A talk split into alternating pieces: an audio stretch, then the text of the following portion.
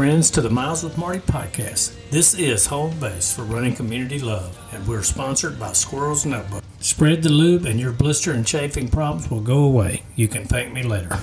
Hey, hey, everybody. Welcome to episode 15 of the Miles with Marty podcast. I've got part two of my Javelina 100 preview episode today, and I've got two awesome guests Mike Melton and Jamil Coury. Mike is an accomplished runner and is probably the most respected timer in the ultra running business. Jamil is also a highly accomplished ultra runner and he is the head honcho of Aravaipa Running. They put on some really awesome races out west, including but not limited to the Javelina 100. And he comes on to talk about the history of the race and lots of other cool stuff. Mike talks about his experience with Javelina and some of the other Aravaipa races. And then he goes on to tell many awesome stories of his races that he's run in or timed over the years. This is a good one, folks. Stay tuned. Oh, Jamil. Hello. How you doing today? Good. How are you? Good. Welcome to the Miles with Marty podcast. Thank you. I'm sorry for being such a pest and bugging you all about this. I sure wanted to get your take on on the history of Aravaipa and the race for my podcast. Yeah, no worries. Sorry we uh, didn't connect sooner. Well, I understand y'all are busy this time of year. a little crazy for sure. You're you're doing like a I get I assume you're still doing a daily update on the uh, FKT thing too. Yeah, we are. Ben dropped out this morning, unfortunately, but we're still gonna follow Mike all the way all the way through as long, as, long as we can. Cool. Yeah, I saw that with uh, Ben. I hate that he fell. I've certainly been through that. My first 50 miler, I fell in a section called the rock garden and twisted my hip flexor lower back. Sounds like a similar injury, and uh, just could just could not move fast enough to make the cutoff. But anyway, well, I won't hold you up any longer. We'll get get this party started if you're ready. Yeah, I was just going to move to a little quieter room here. Okay. All right. Cool. So I guess kind of the way I would like to start maybe is just to get like a little history about your company. All I really know about your history is what Mike Melton. And, yeah, well, he was. Yeah, he's been around since the beginning, so he, he knows a lot. Yeah, he told me that. I guess he was doing across the years when I guess it was maybe the before you all took that race over and you and your brothers were still in high school and y'all are out there pumping out some fast miles. That loop, that's when he met y'all. Yeah, I think I was in college, but my two younger brothers were still in high school back then. Okay. Yeah. So when did Aravaipa when when did you all become race directors? I guess you had a you started running races yourself before you started directing. Is that true? Yeah, so I ran in high school and but not collegiately and then found out about this local trail running group Phoenix area it just so happened a bunch of them were ultra runners. And so quickly I heard about this event called Across the Years, which is a, a 24 hour race across the new year. And some years they have up to a six day and 10 day race. So decided to just sign up for that on a whim and got plugged into the community. Absolutely loved it. Started volunteering as much as I could. And then the same folks that hosted across the years, Roger and Jimmy Rublik were organizing the Javelina 100. And they didn't start the race, but they they took it over from Jerry Kilgariff, who founded the race in 2003. And so they moved to Colorado and asked me to direct the race in 2008. So that's kind of my a quick synopsis of my journey. Got into the sport in 2005 and then was directing the Javelina 100 in 2008. So you started it before you got across the. Uh, yeah, we didn't end up taking over across the years until I think 11. Okay, so you had already done a hundred miler at that point when you took over race directing. Yeah, so I had the first year I did across the years, I only made it 67 miles, and I came back the next year and completed 100 miles in four hours. So that was the first time that I went over 100 miles but I would consider my first true 100 miler the 2007 Angeles Crest 100. And I really just wanted a Hardrock qualifier. So that's the reason that I went and ran that race. So Hardrock was on your uh, radar that early. Yep, I saw photos for 2006 Hardrock. They look it just looked like an incredible landscape, an incredible adventure and it right to the top of my Yeah. So do you know Chris Twiggs? Yep. Yeah, I just had him on here a couple of weeks ago. We talked a lot about Hardrock and that that scenery. I've seen the pictures, and thanks to you for a lot of that for some of those awesome videos. And so, yeah, that's one of my bucket list races for sure because of that. And one thing, you know, while I'm giving you praise, I'll also go ahead and say, you know, for the videos themselves back in 2020 when COVID hit. So I had been doing a bunch of marathons and had just decided I wanted to be a 50 stater in the marathon world. And all the marathons got canceled with COVID. And so we still had a few local trail races going on and, you know, baseball season, everything got put on hold. And so, and I got the flu like right when baseball season got canceled. And so I sat home for the whole week sick and all I did was watch ultra running videos. and so thanks to you and Kerry Ward and uh, Billy Yang, three of the best ultra running, you know, I just, I consumed everyone that was out there basically. And and that's what got me into ultra running. I signed up for my first 50k as soon as I could find one, and uh, you know it's been nothing but bad decisions ever since. but I'm super grateful. But anyway, and I did my first Aravaipa race this year in February at Black Canyon. The, oh, uh, nice. Uh, 60K. I volunteered for the 100K the day before with Squirrels Nut Butter at Bumblebee. And, awesome. then, and then I ran to 60K the next day and loved it. Loved it. Cool. That's awesome. But anyway, so getting back to the to the interview then. So your first year you did Javelina and that was how many people did you have run? We probably had a 175. Okay. It's just off the top of my head.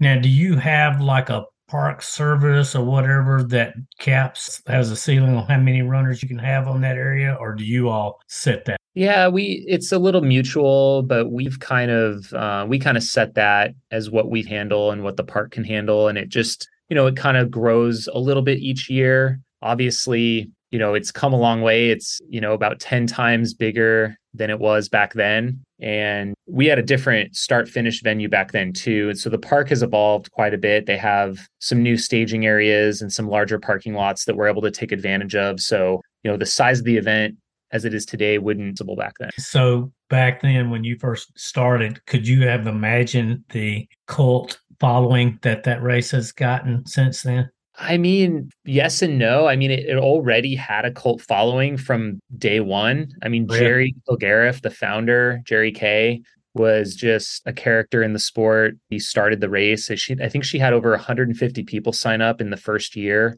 which is a lot back in 2003 yeah. for an inaugural race. And, and pretty much everyone came out. I think you had Karl Meltzer and a lot of these big names back then all all showed up to give it a shot. And you know, from day one, it was all about the fun, the party, kind of getting wild in the desert. And we've we hope to we've hoped to maintain that. And I think we've done a pretty good job of that. Yeah.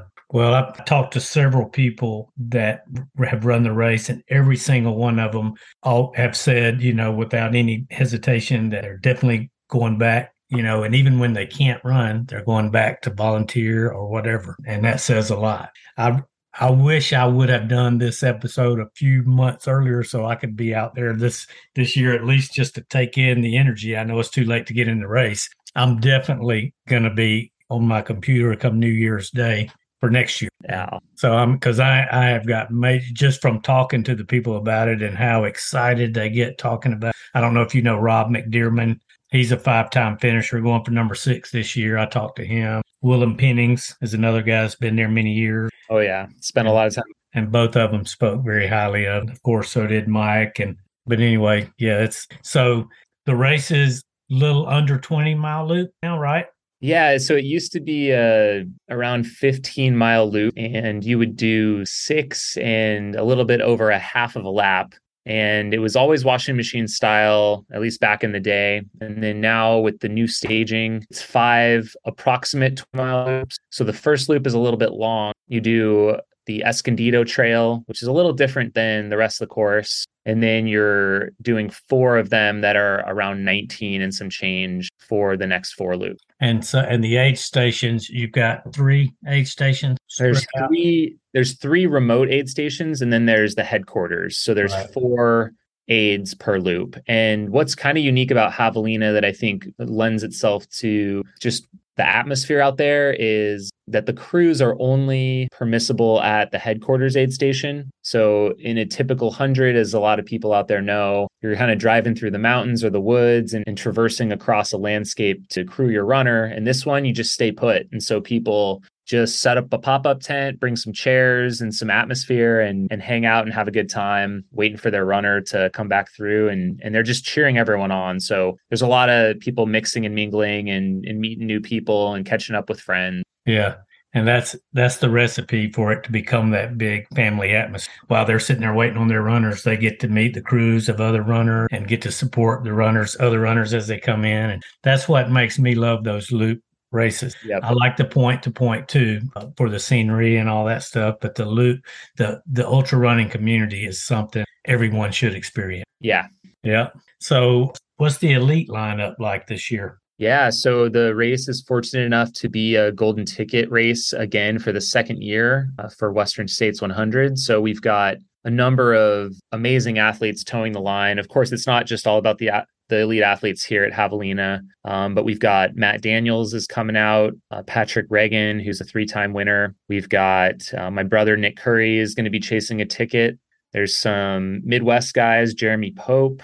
We have Arlen Glick, who's coming back after winning last year. We've got Dakota Jones out of Utah, Jacob Puzey from British Columbia, Brett Hornig from Ashland, Oregon. There's just like a huge list of yeah uh, that are coming on out, and then on and like a bunch more names that you know are right. probably dark, dark horse uh, type. And right. then in the women's field, we have uh, Kaci Lickteig actually needs an entry into Western States, so she's she has eight finishes in a row, and she was outside the top ten this year due to coming back from injury. So she's looking to return and earn a ticket. Uh, we've got Annie Hughes will be running, Cocodona champion. Anne Marie Madden from British Columbia is coming down. We got Nicole Bitter. We have Brittany Peterson. Uh, Devin Yanko signed up. It, the list just keeps going. Yeah, cool. So, what is the course record for the current course you have there? Do you know just kind of ballpark a few more hours? Yeah, Pat Reagan, I believe it's thir- it's just over 13. It might be 1301 and then the women's is like 14. Wow. Uh, don't, don't, quote me, it's it's right around there. So, yeah, Camille last year broke the course record and lowered it and yeah, was so close to breaking 14. So, I think I don't know if this will be the year uh, or maybe the next couple years, but I wouldn't be surprised if we see sub 13 hour on the men's side and 14 hour on. And so, and on the other end of the spectrum, what what is the cutoff for the hundred? 30 hours. Okay. And does the 100K have a cutoff, a time cutoff?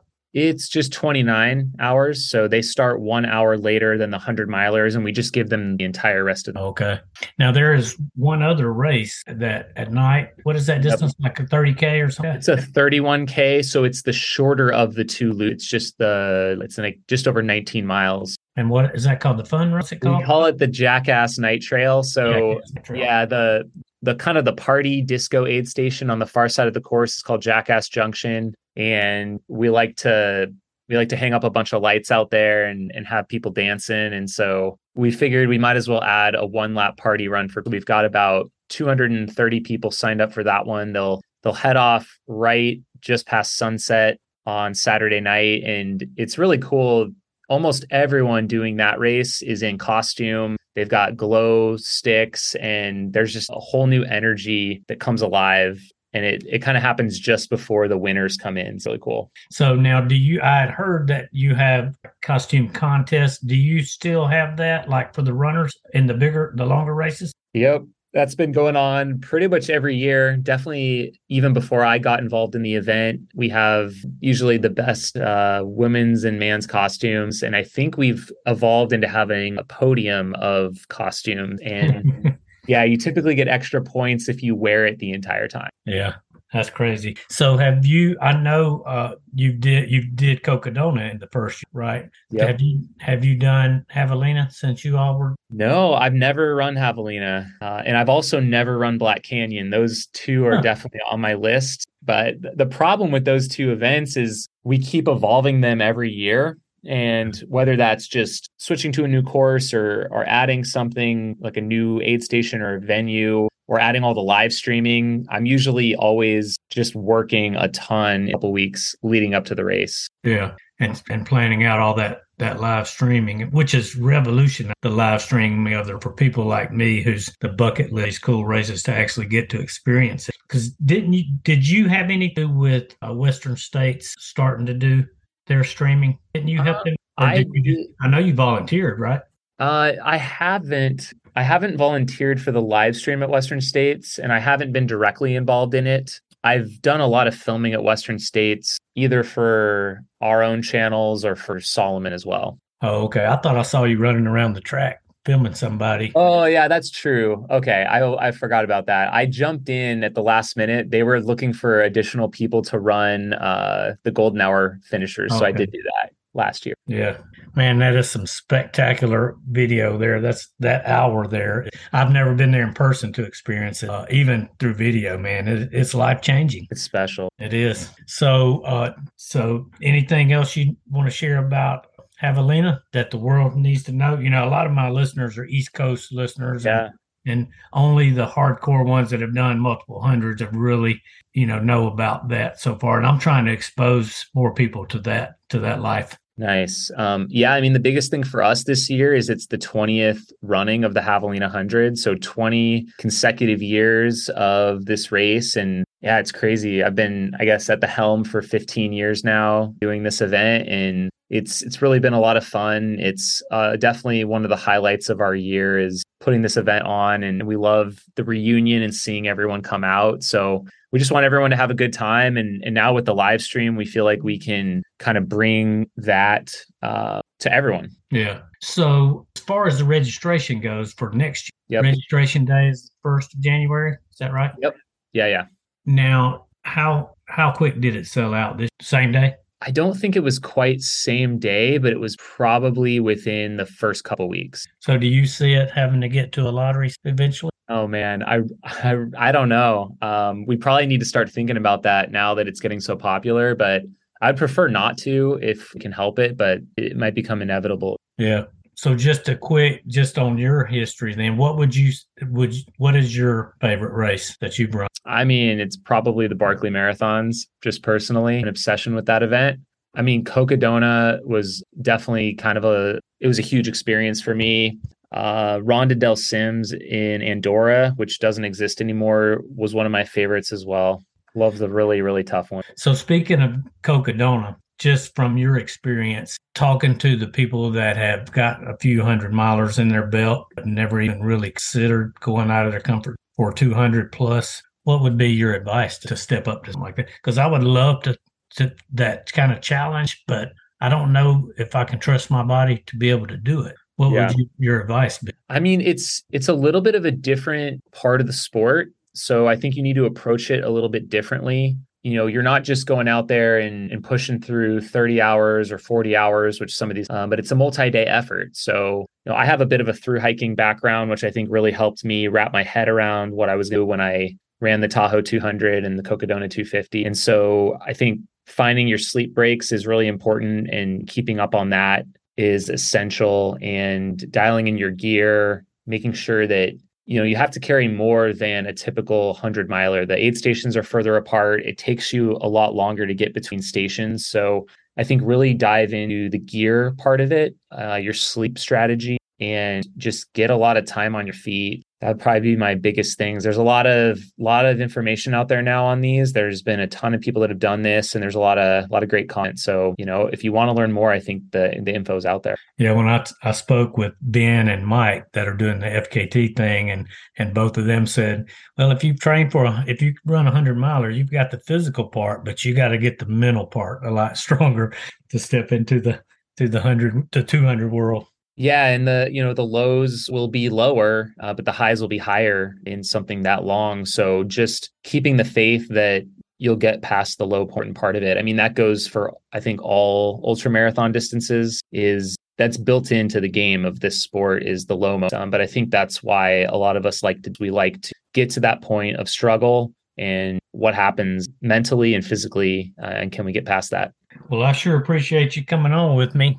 Of course, it's, it's been, been, great, awesome, and an honor to talk to you.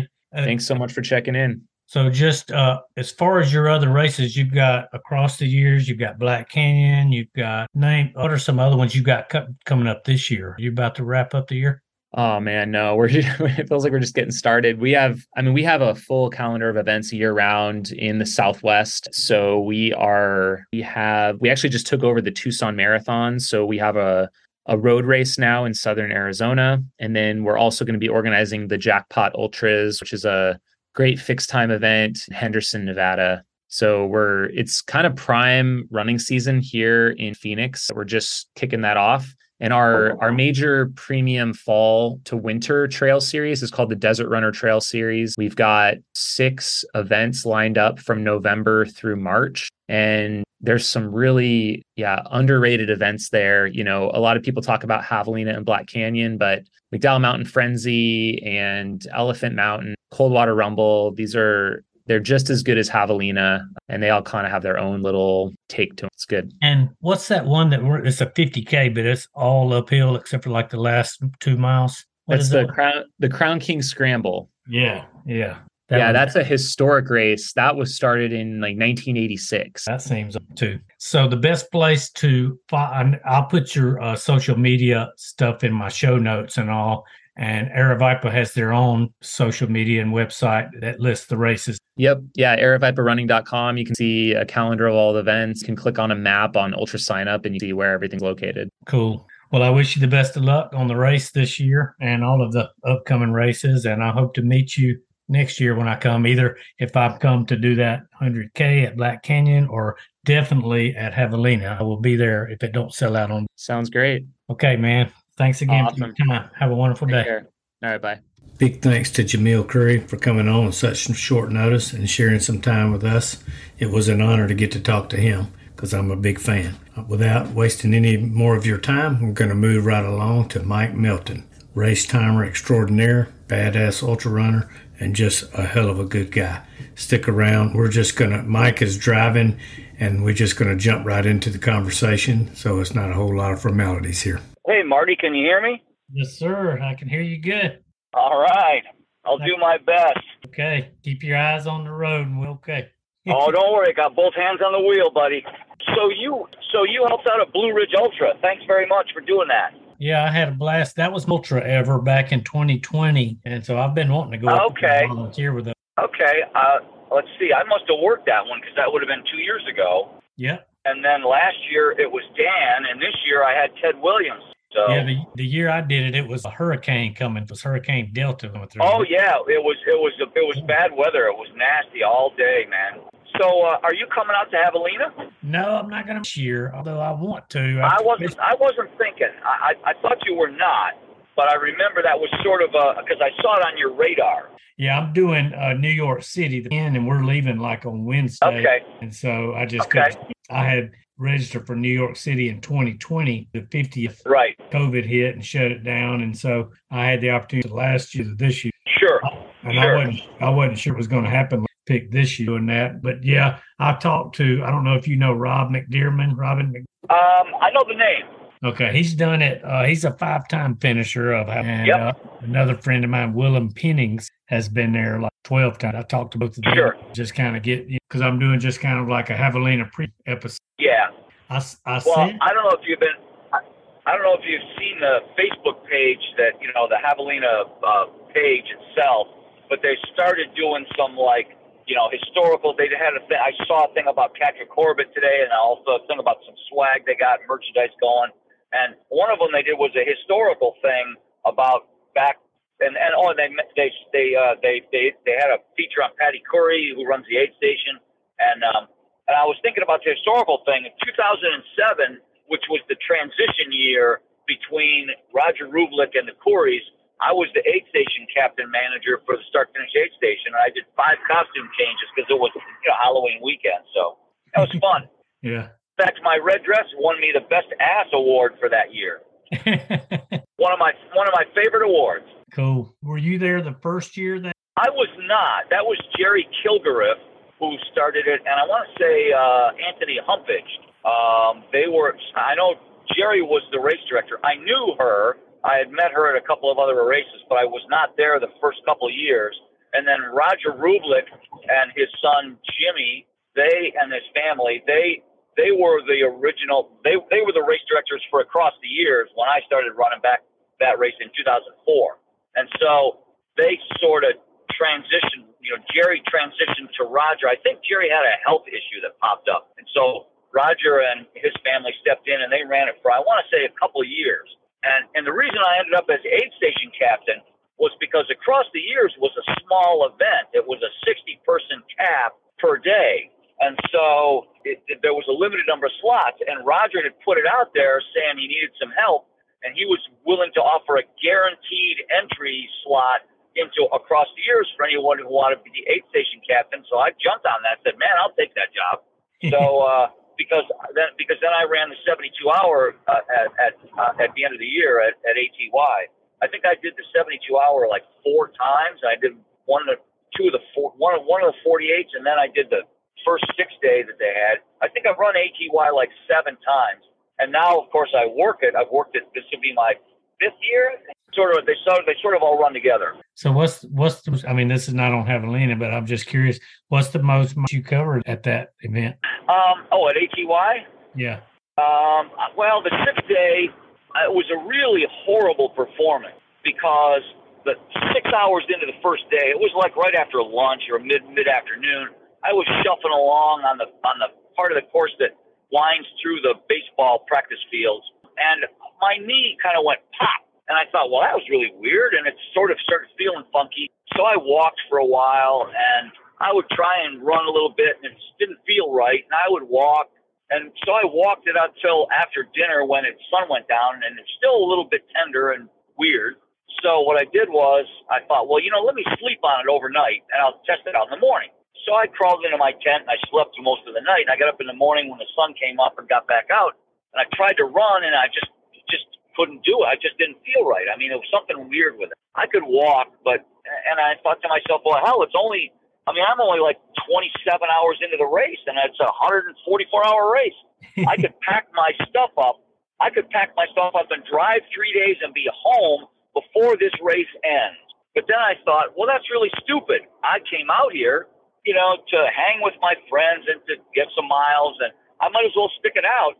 So I ended up just walking every day throughout the day. And once the sun went down, I would pack it in for the night I ended up with I don't know like 217 or 219 miles. It was a horrible performance. My God, it's it's like it's like embarrassing. I mean, hell, I ran almost more than that when I ran across the state of Florida in 79 hours. So you know, and here I had I had almost twice as long, and I I barely got any more mileage than that. So, but it was a fun time, and I'm you know I'm happy I did it. So I didn't realize that some other, and that tells you how much I know about. I didn't realize that some other race directors had it, but Jamil. Oh yes, Javelina. yeah. I mean, some of those, yeah, Javelina.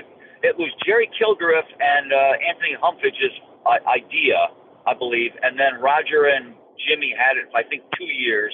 So it might have been one or two years for Jerry, one or two years for. Um, I think it was two for the Rubliks, and Jamil and his family took it over. I want to say 2007 was the trend. So 2008 was their first year as race directors without Roger. Because Roger was Roger owns a hotel in Silverthorne in Colorado. And so he had wanted to move his family there and get out of the Phoenix area and get up into the mountains more. And now I guess they're back in the Phoenix area again. So Roger was looking for somebody to take the race over. And I remember the Coury brothers, 2004, when I ran across the years for the first time, I was out there, and you know, it's a 72 hour race. It was, a, it three 24 hours, two 48 hours, and a 72 hour race. And I was in one of the 48 hour races. And I'm running along, and and these three young guys are there, and they're helping out. And they're every once in a while they bust out a few really fast laps. And uh, if Jamil was a senior in high school, and Nick and Nathan were, I think, junior and freshman that year. So I met those kids when they were in high school. That's nice cool. kids, not really nice family, really nice family. And Yeah. Jamil is very smart. He's a really sharp businessman. Well, I, I reached out to them via email this morning, and Jamil answered right back. And so hopefully, I'll be talking to one of the people, either Jamil or Jubilee, before I put this episode. Sure. And, and, Sure. And then So- they can tell me their family. so- Yeah.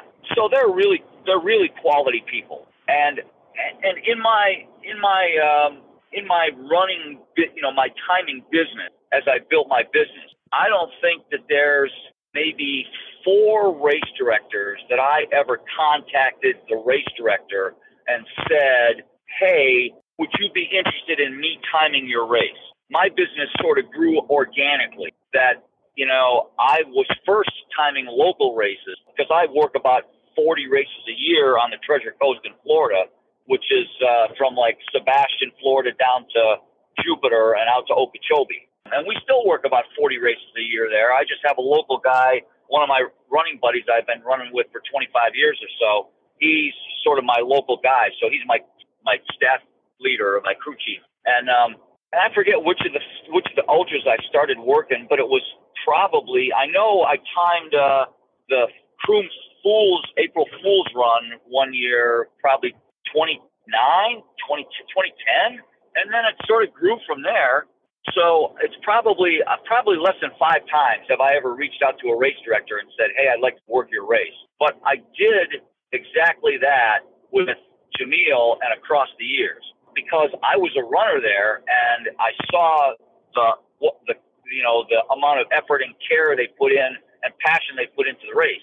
And as the the couple of years that I wasn't there, because there were two or three years where Bob Becker had a 24 hour called Pe- uh, Peanut Island in West Palm over the New Year's, and I worked that instead of going out to across the years. So there were two or three years where I couldn't go or didn't go, and I would always, you know, follow all of my buddies at across the years online. And there were times when I would be frustrated with the lack of uh, of, of up to date data.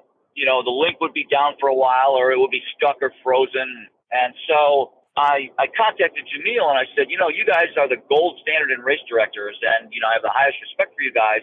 And I have to tell you, you do a tremendously good job. But I will also tell you that your online presentation for across the years is less than your best. It's not up to par. And I think I could do a better job of providing that data for you. And I'd like to make a pitch for you. Here's my proposal. And I was thinking, and I and I said to him in the email, I said, please don't be offended. I'm not trying to you know, be disrespectful in any way. And if you if you'd rather, you know, if you'd rather take a pass, I understand.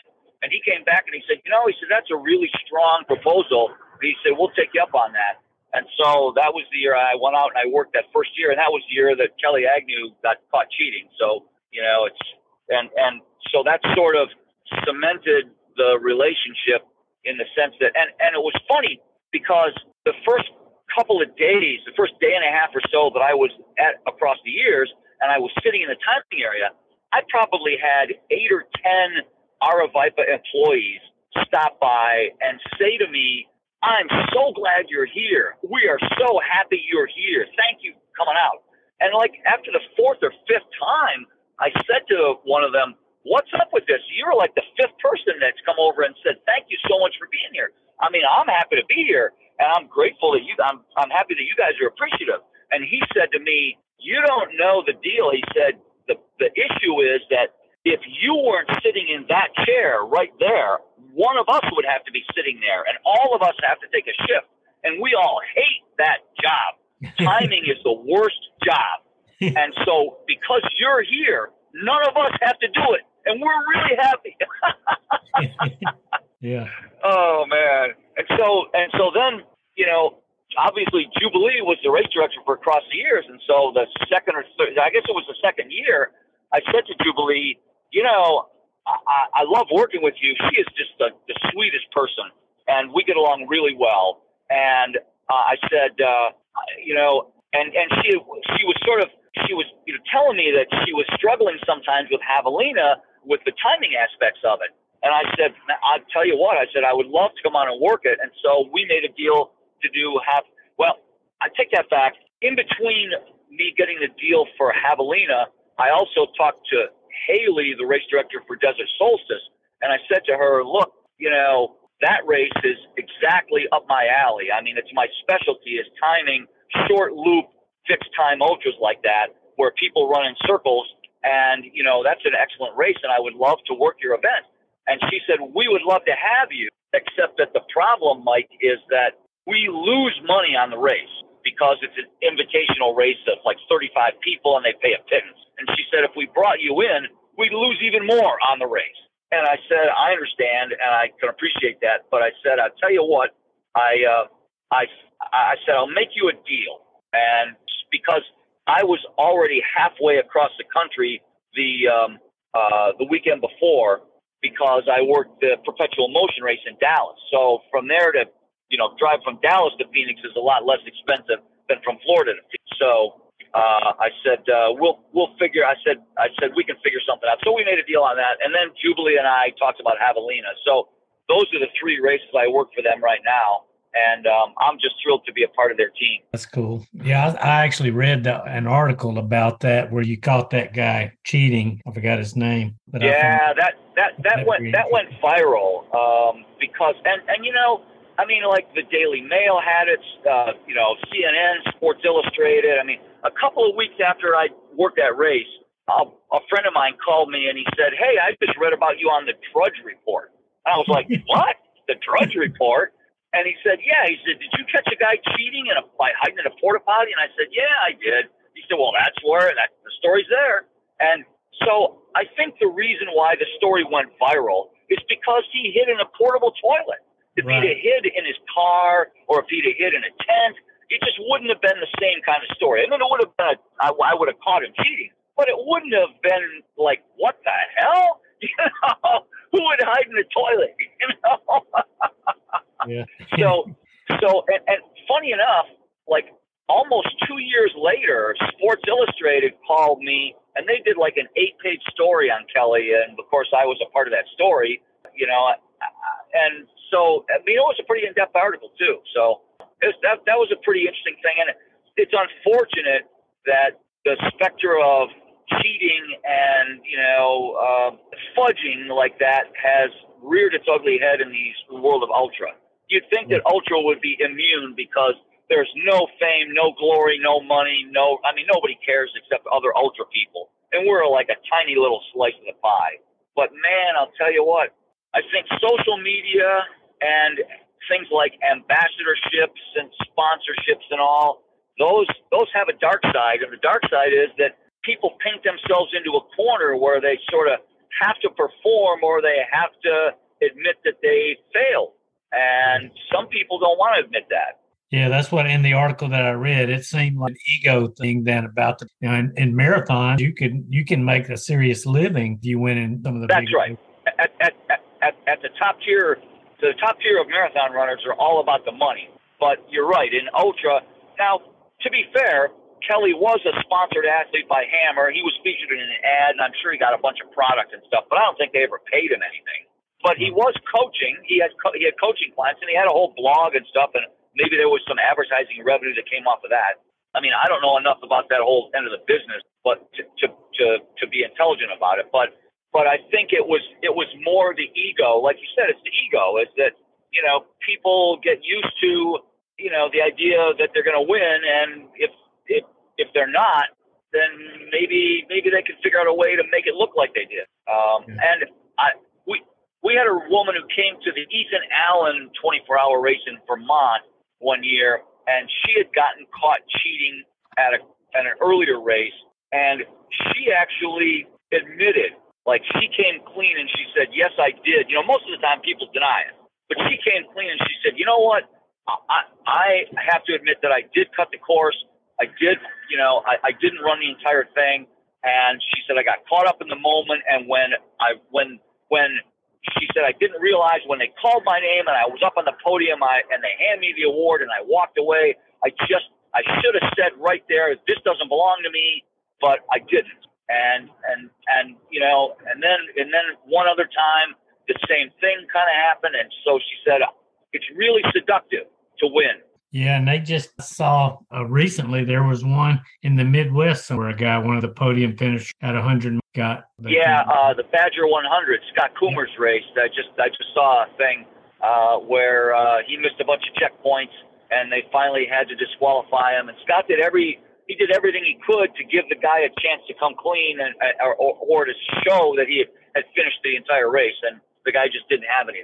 And that's you know that's that's usually what happens is that when you start digging into the, date, the details and the data, you just you find something that doesn't add up, and then you find another thing that doesn't fit right, and then you find a third thing that that doesn't add up, and then you know pretty soon you realize that you know you don't have you don't have him caught red-handed, but the gun is in his hand, and there's smoke coming out of it, and there's a brass cartridge laying there, and you know you're pretty darn sure that he pulled that trigger. Exactly. Question, you know, with the technology and the watches now, you can pretty much prove yourself that you covered the miles just by sharing. Yes.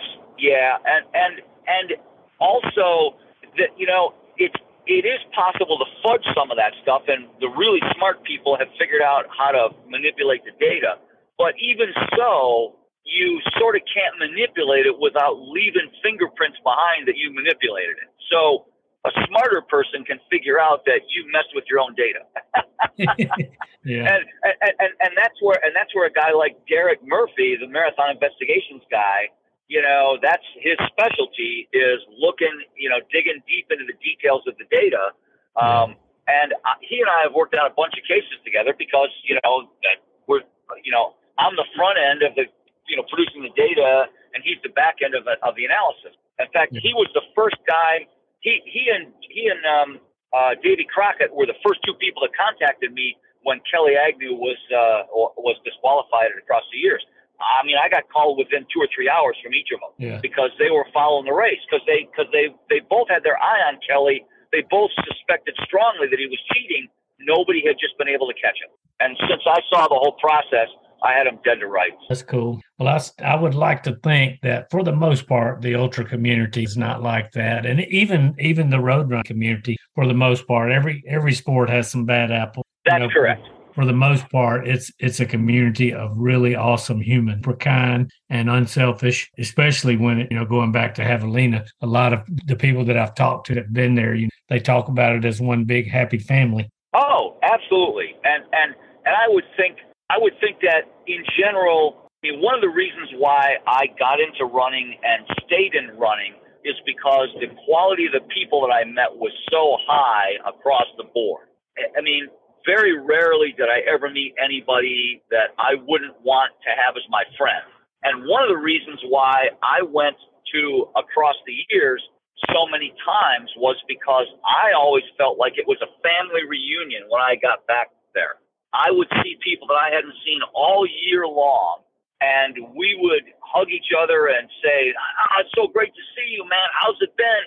And we'd run miles and we'd talk and have fun all the all weekend long, and then we'd say, "See you next year." And next year would be the same thing. It's like a like a big dysfunctional family reunion because you know because you know that. ultra. Uh, uh, well, you know, ultra runners are sort of the dark side of running. We are the we're the dysfunctional end of running. Um, I mean, if you if you take a look at ultra running as a community, you'll find it chock full of people who are struggling with or have overcome addiction and bad habits and you know uh, bad circumstances in life. Uh, I mean, that's one. That's why I'm an ultra. I mean, you know, my I, I never. I was lucky enough never to have a problem with alcohol or drugs, but my dad's side of the family is just riddled with people who had problems. My dad was a functional alcoholic himself, and I know there's a genetic component to it.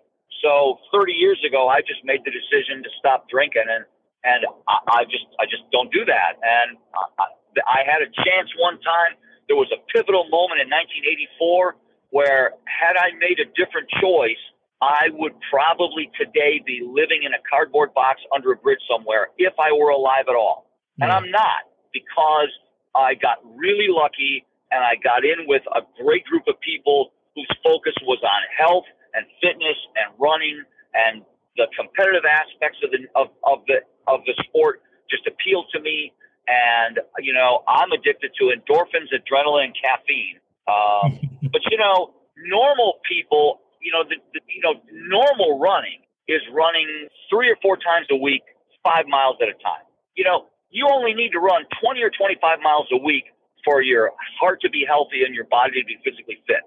If you're running more than 25 miles a week and more than four or five times a, a, a week, you're running for something other than general health and fitness. And, you know, I've had I, you know, I've done more than a hundred ultra marathons, and I've, I'm in the middle of a running streak now that's uh, 660 or 70 days, and it's a small streak because I had a nine-year, 45-day streak in the 1980s where I didn't miss a day, and I had 15 years, six months from 1995 to 2010 where I ran two miles minimum and never missed a day.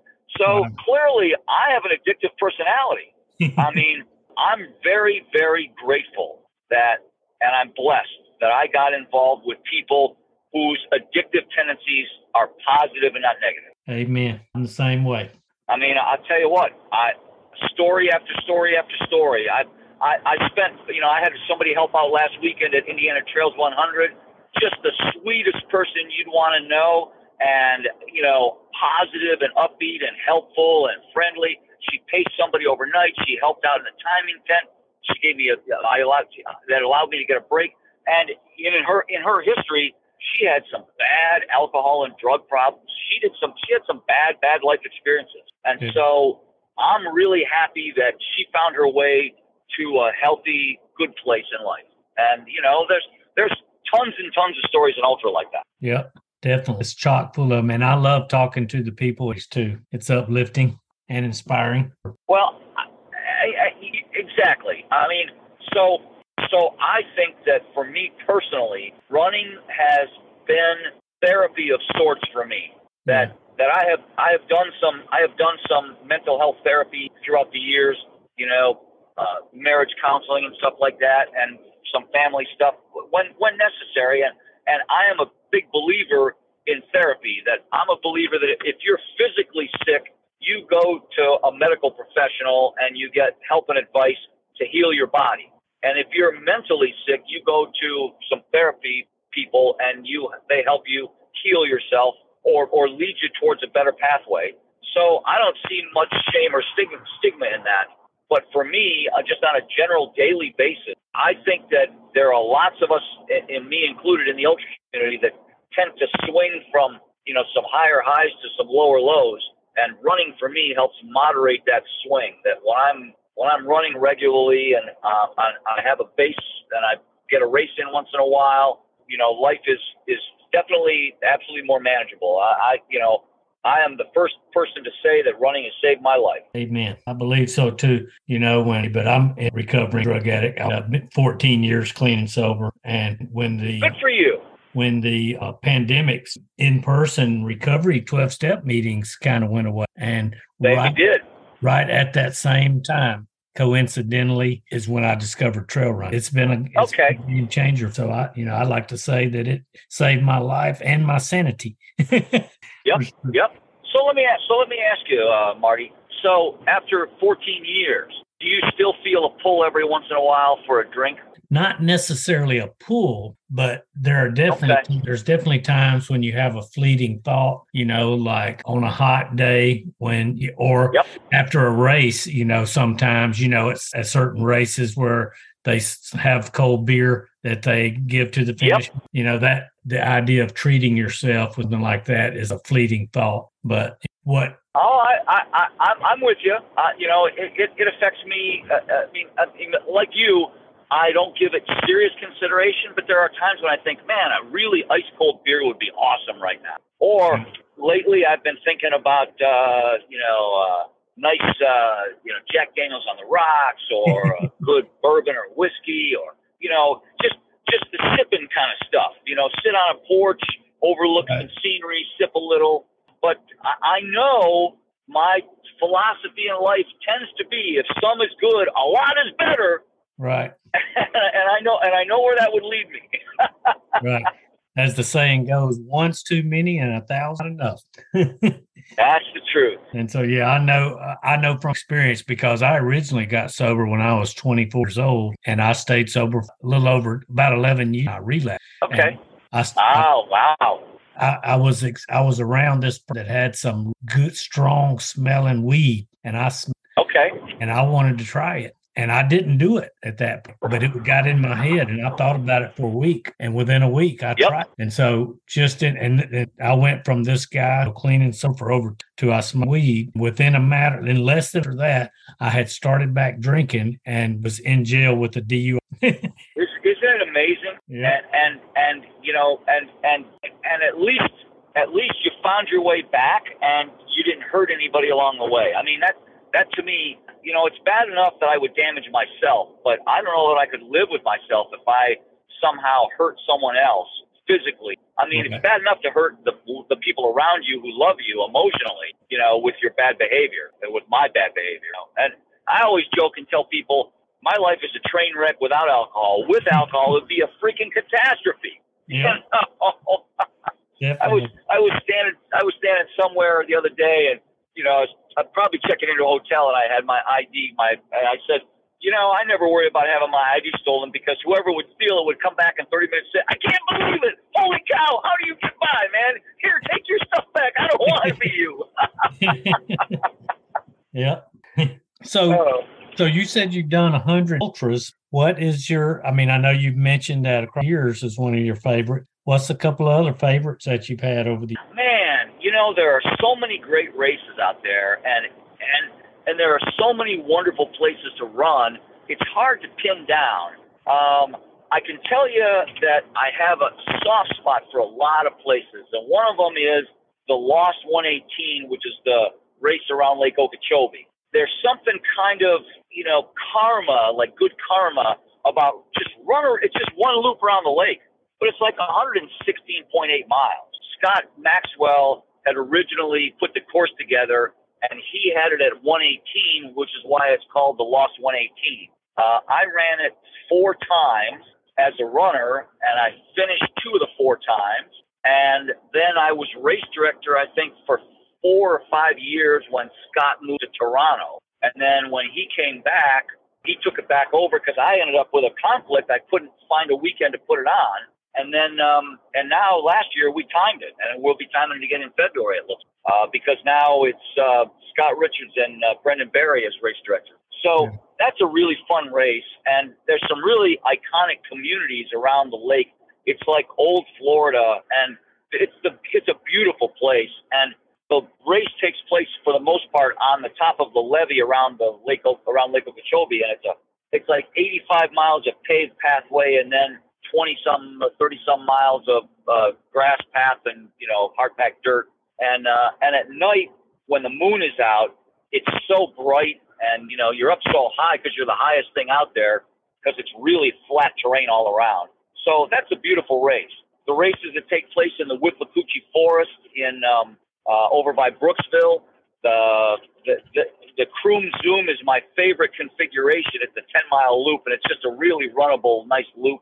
Um, I've run, I ran, I DNF'd, I DNF'd all the best hundreds. I DNF'd uh, Tetons 100, Vermont. Uh, I DNF'd Massanutten. I DNF'd Western States.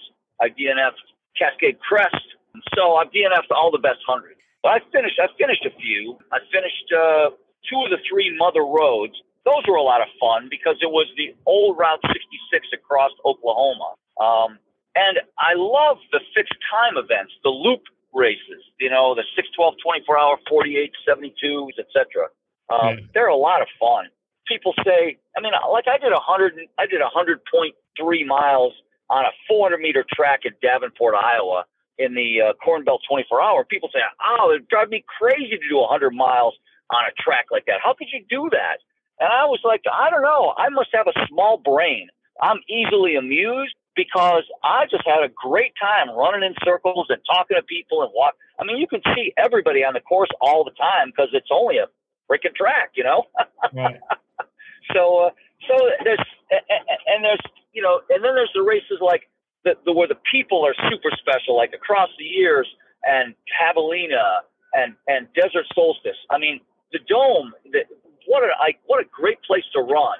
You know, I've not I've not run it as a runner, but it's a great. Pl- I mean, I, I have in the sense that I've, I've put some miles in there, but I've not I've not I've always worked it and not run it. Um, so the, you know, the like the Massanutten area, and, and uh, I did uh, I did a couple of the Great Eastern 100 Ks in in Virginia in the uh, the the Appalachians, and it's gorgeous country. Um, those are wonderful run, races. I did um, I did a 40 mile race in Greensboro, North Carolina, called the Triple Lakes Trail Run. That was a lot of fun.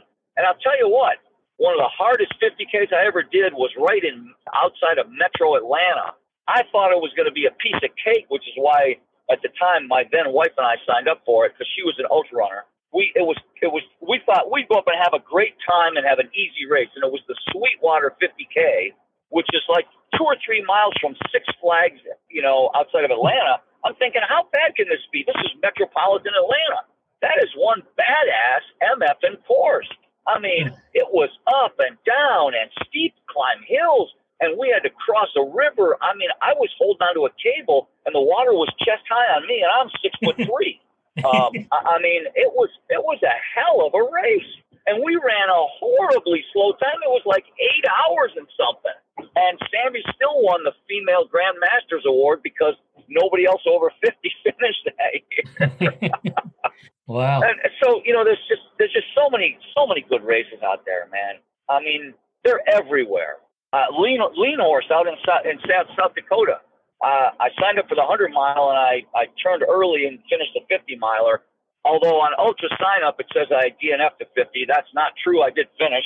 And I told the race director, and he knows I finished, and he was going to correct it, but he never did. I don't give, I don't give a rat's behind. I mean, like like my ultra my ultra running rank is like close to zero, so I don't really care about any of that stuff.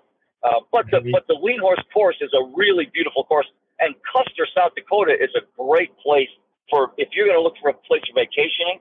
I mean, you got Mount Rushmore and the Crazy Horse Monument. There's the Wind River Caves out there. There's a big old buffalo herd. There's a lot of stuff to do out there. Yeah. I've been really lucky to have run in so many fun places. Uh, I got to say that uh, that that I would like to have finished Western States the year that I ran it. It was 2006, and it was one of the real hot years, and the finish rate was low, and the people who did finish were all pretty much behind their normal finish times. And but that's a beautiful course, man, man, a lot of lot of gorgeous country, and Cascade Crest up there in the uh, in the Cascades is an amazing, uh, just great scenery. I mean, when you when you come up a big rise and you look up and there's Mount Rainier, I mean, it's hard it's hard to get better than that. They all so many races a time. That's exactly right. Um, I mean, and and even down to like the little, you know, the local race that the, the, the guys putting on in the local park. Um, I mean, we do a race uh, in Florida called the Skeeter Scoot, which is a 50k, 100k, and they do a, a, a 50, 100k relay. And it's a great little trail. Uh, uh, I think three quarters of the trail you can see, or you're real close to the uh, Indian River Lagoon waterway, which is part of the Intercoastal Waterway. And uh, it does it does it's not technical. It doesn't have a lot of climbs, but it's a great little race, and the people who come are a lot of fun. I mean, so they're everywhere. You know, it's sort of like you know, you, you, you sort of overlook the terrain that you live around because you see it all the time. And if you were to come there as a tourist, you'd say, wow, that's really gorgeous, or that's really pretty, or, you know, look at that. So, so before we run out of time, let's talk about where you're heading and and uh, what your experience has been in uh, that place. All right. So where well, are you I'm, heading? I'm heading. I'm, so so as as we speak, I'm driving past Lookout Mountain, and the sun is going down over Lookout Mountain at sunset.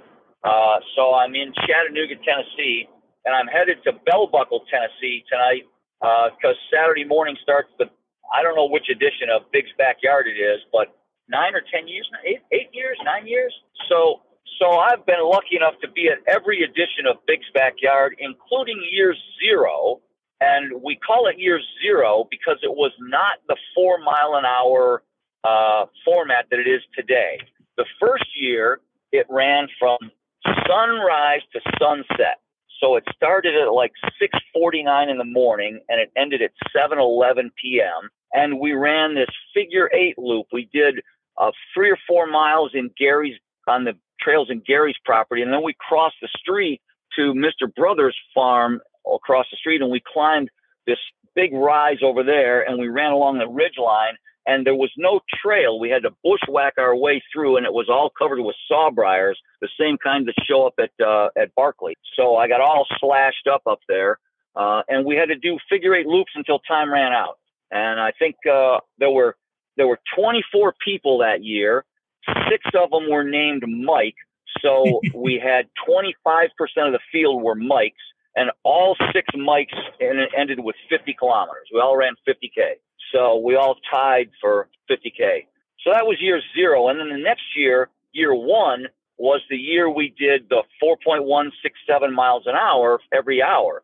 And it's an insidious, it's an insidious and like an evil kind of format because you do the math and you run 4.167 miles every hour for 24 hours, you've run 100 miles. Now, I have run 100 miles or more in 24 hours three times, and my PR is 103.4 or something. So I'm real. I'm really like a. I'm, I'm a incredibly mediocre runner because that's a very mediocre performance. But but clearly, 100 miles in 24 hours is doable for me because I've done it three times. But every one of those races, I took a break at somewhere along the way. Like the 103.4, I took a 50 minute break one time when it was raining and I just didn't want to be out there in the rain. And so I probably could have done 106, 107 had I run through the rain, but I just didn't. But that format, it, with big format, I would have been out because I would had to do my 4.1 miles every hour. It's really an incredibly hard uh, uh, uh, format. And for those who are, are unfamiliar with it, the format is you run the 4.167 miles every hour at the top of every hour, and you keep doing it until there's only one person left. And so it's called the last man standing event. And it's and last man, it's not a it's it's not a, a, a slam against the female, the distaff side. It's the fact that you know man, it, you know hum, humans, you know we we call you know it's it's man, you know like the the community of man. So right. last man standing is the name of the race. And um, and so the first year we did trail the whole time. And so as a runner, I think I did seven or eight laps. And Joe Fejes and Dave Carver hung on my heels from lap two to lap seven because I was doing the laps in like 48 to 49 minutes. And they said, This is a great pace. If you keep doing that, we'll stick with you. And on the eighth loop, I said to them, If you stick with me, you're going to be screwed because I don't think I've got another 49 minute lap in me and so they took off, and uh, and I timed out on that lap, and they didn't. But uh, but the problem with that event was that at night the trail makes it a little harder to get your 4.1 miles in, and so I want to say the winner Joe went uh, 19 hours.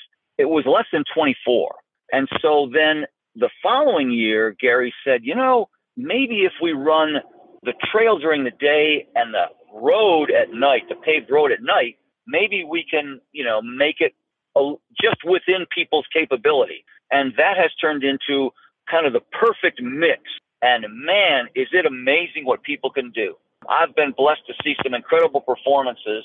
I think the one year that stands out, two years that stand out for me are the year that that uh, Johan Steen and Jeremy Ebel were going toe to toe. They were down to the last two, and Johan was running laps in like 48 minutes, just on just just like clockwork. And he'd have 12 minutes to sit down and retool. He had no crew, so he was self crewed. Hmm. And then Jeremy was running like 58 minutes, but he had crew. He had his girlfriend and his mom there, so they were doing like the NASCAR pit stop. They he would come in and they would go quick, quick, quick, boom, boom, boom, change, and he would go again.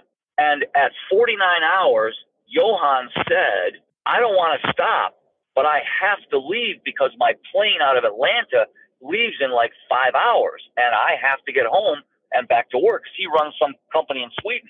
And so Jeremy said, Johan, if you have to leave, I don't want to win like that. And so the two of them stood there and Gary blew the whistle and down to the cowbell and Gary rang the cowbell and they shook each other's hand and stepped out of the box. Wow. Nobody won. And I mean, I get choked up even now thinking about how cool that was. Yeah. And then the, the other year that I thought was really amazing was Harvey Lewis and Guillaume Calmette were going head to head. And you know, when the race starts on Saturday morning, it, the, the race historically has had 40 or 50 or 60 people, up to 70 people. So there's a pretty good crowd all day Saturday and Saturday night. There's still 20, 15 or 20 people in. And Sunday morning, you know, Sunday morning when you get to the 100 mile mark, you lose people because a lot of people say, "Oh man, I'm good with a 100," and they step out. So by Sunday afternoon, the crowd starts getting thin, and by Sunday night, what had happened was we were down to Guillaume and Harvey Lewis, and you know when people drop out, they hang around for a couple three hours, but then they pack their stuff and they go. especially on Sunday afternoon, because a lot of people say, look, I can get back and work on Monday. So by Sunday night, the, the you know the, the the start finish area was was like a ghost town. There was like seven or eight of us standing around watching and and you know hanging out.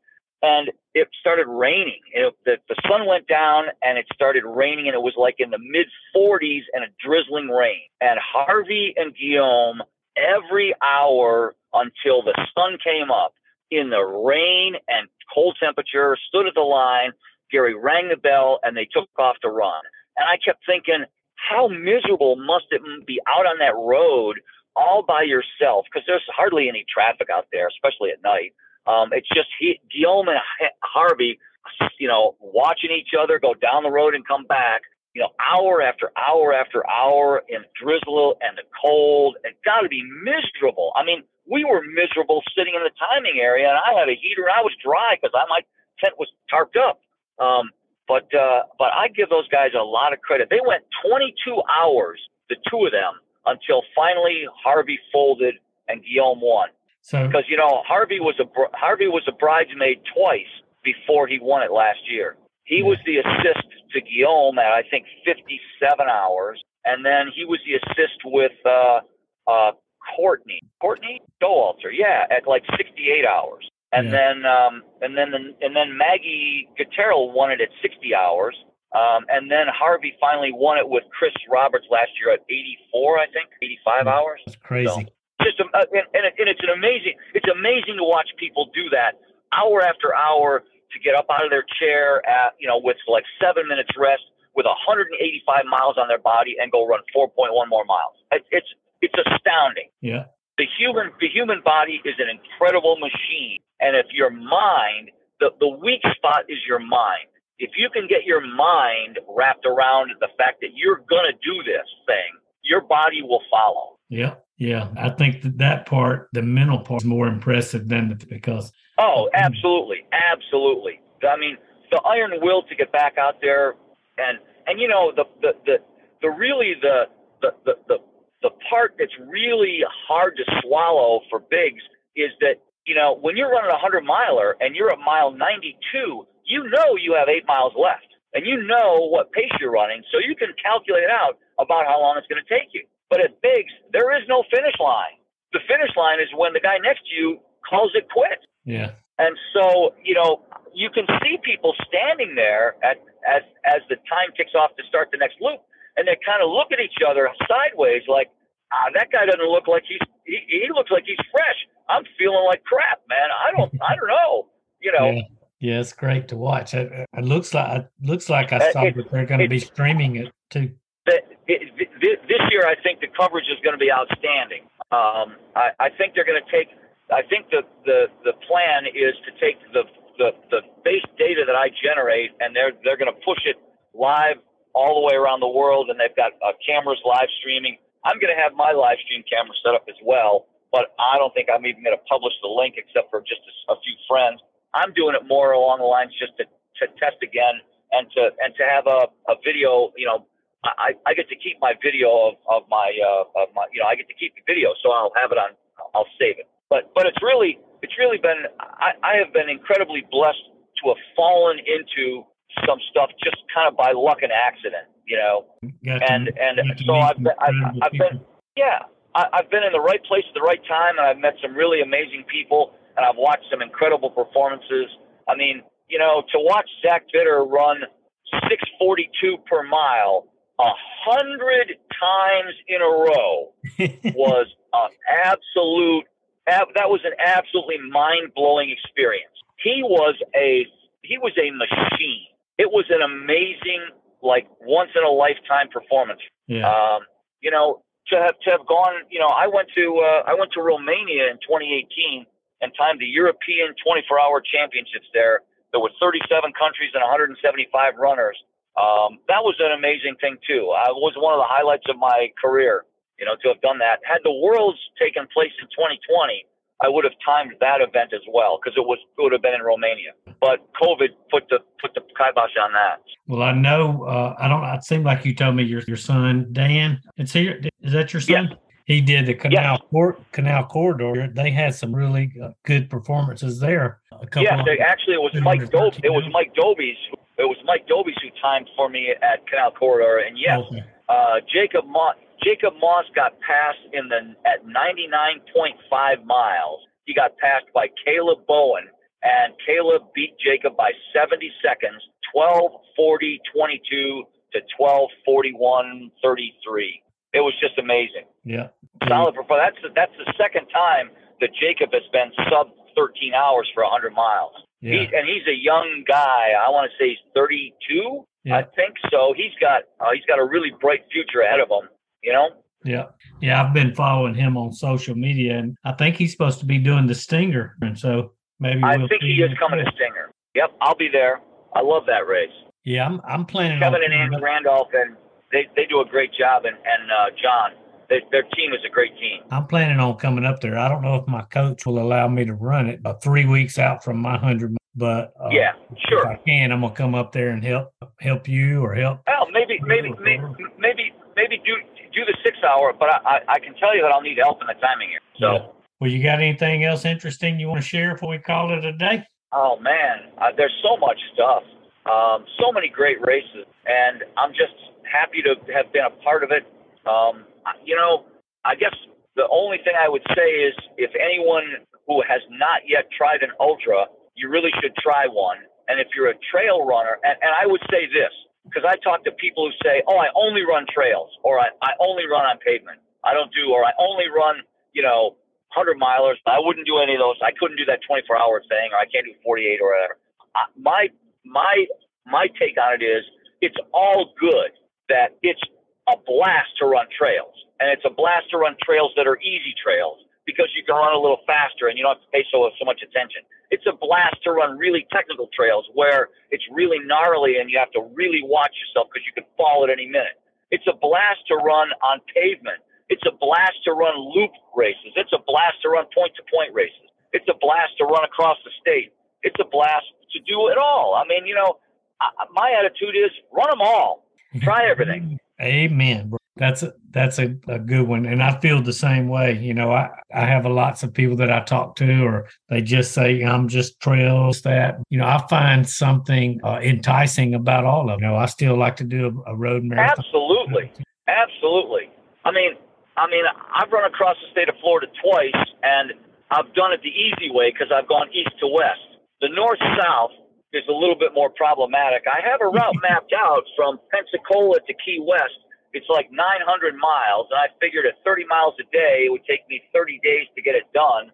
And I just don't have 30 days right now in my life to be able to commit to it. But it's on my bucket list. Um, but you know, that's that kind of stuff is fun. Yeah, yeah. Ever since since I've kind of discovered this FKT world, I've been kind of got in my sure. what can I do? I don't know that I could ever get an FKT, but what could I do that's not a race, that's just a personal challenge like that, like you exactly, exactly. So yeah, that's that's super I can, I, and, and I can and I can tell you this. Here's the other piece of advice that I would offer to people, and my advice is don't ever be afraid to sign up for whatever you want because I talk to a lot of people that say, "Oh man, I like Vol State. I'd never sign up for that. It's way too far." Screw that. Sign up for the race. I mean, if, if the, the people that say to me, I have people every once in a while who brag, "I've never DNF'd a race," and I just look at them and I think that's because you aren't taking big enough bites out of life, man. You gotta grab, you gotta grab hold of it, and you gotta you gotta step up and you gotta try the big thing, the really unknown, the thing that scares you, the thing that's way outside of your comfort zone or way off your radar, you sign up for that thing and try it. You'd be amazed at how fun it could be, even if you don't finish it. I've I've DNF'd Vol State twice, so that's on my bucket list to finish as well. But I, and I got to tell you that when you're on your own out on a road and you're 310 miles away from your car and you're it's only you and your feet can get you there. You know, I, I remember standing at the edge of a town saying, should I leave this town and go and because the next town is another 10 or 12 miles down the road, or should I stop here and get something? What if I get there and everything's closed or I can't, you know, I, it takes me too long to get there?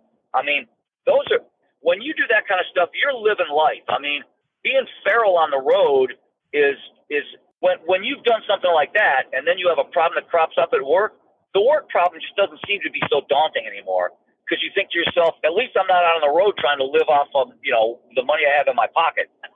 yes. Yeah. Amen. It definitely makes or or, or or or or if you know, hell, I finished a hundred miler, I can certainly knock this problem out at work. This this isn't as bad as running a hundred miles. right. Amen. This little new computer system is nothing compared to running all night in the woods. Exactly. That's exactly right. And uh, and and that's exactly. And, and you know, I've people say to me, "Oh man, I really, I, I'm freaked out at night in the woods." I am too sometimes. I got to tell you. But yeah. I still am going to sign up and do it because sometimes being freaked out isn't a bad thing.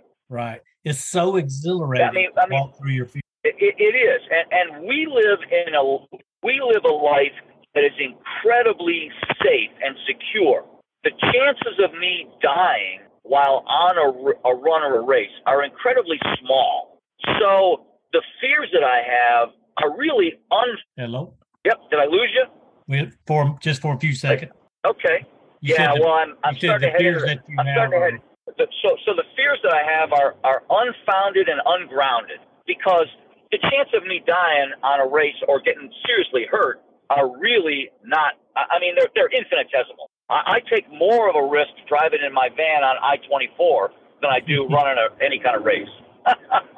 that sounds like a good way to wrap it up. I know you got to get. Uh, well, Marty, it's, it's been it's been it's been a pleasure chatting. Me too, man. I love the stories. I could talk hours and hours and listen to these stories. Oh, dude, dude, I, I have days and days worth of stories. People love to run with me because you know we do a long run and they have to say two things. They have to say uh huh and really, uh huh, really, uh huh, yeah. really, and then and all they have to do is lay back and let me, you know, blah blah blah blah blah blah blah. I hear you. Well, that sounds good. Well, Marty, it was a lot. It was it was it was a lot of fun, man. Sure was. I look forward to you in a couple weeks at uh, Stinger. Absolutely, I'll be there. Okay, buddy. We'll drive safe. And See you say. Say Thanks, hi to Marty. everybody. Say hi to everybody at uh, I, backyard. I will, and and and and and and I'll I'll try and buttonhole Laz and see if he'd do a podcast with or an oh, interview. That, will be awesome. Okay. All right, buddy. You Thanks, man. Talk to you later. Okay. Don't you just love that guy? Mike Melton is an awesome storyteller and an even nicer guy. I hope you enjoyed it as much as I did. I'm preparing to head down to Florida this weekend to volunteer at Don Lisenby's Jack's Trail Race. It's a 50K, 24K, and a 12K. I'll be volunteering at one of the aid stations, doing some parking, and cheering for lots of my friends running the race. I'm already about halfway through with episode 16, which is going to be a recap of the Blue Ridge Ultra that I volunteered at a couple of weeks ago. These are some awesome people with some great interviews, and I think you're going to like it. So check it out when it comes out one day next week. I want to sincerely thank you for running your miles with Marty today. I know there's a lot of choices out there, and it means a lot to me that you chose to run or ride with me. I hope you enjoyed the show. If so, give us a review. Hit that subscribe button and spread the word, just like that running community love. We're on social media at Miles with Marty Podcast, and you can email us at Miles with Marty Podcast at gmail.com. Thanks again to our sponsor, Squirrels Nut Butter. Spread the lube at squirrelsnutbutter.com.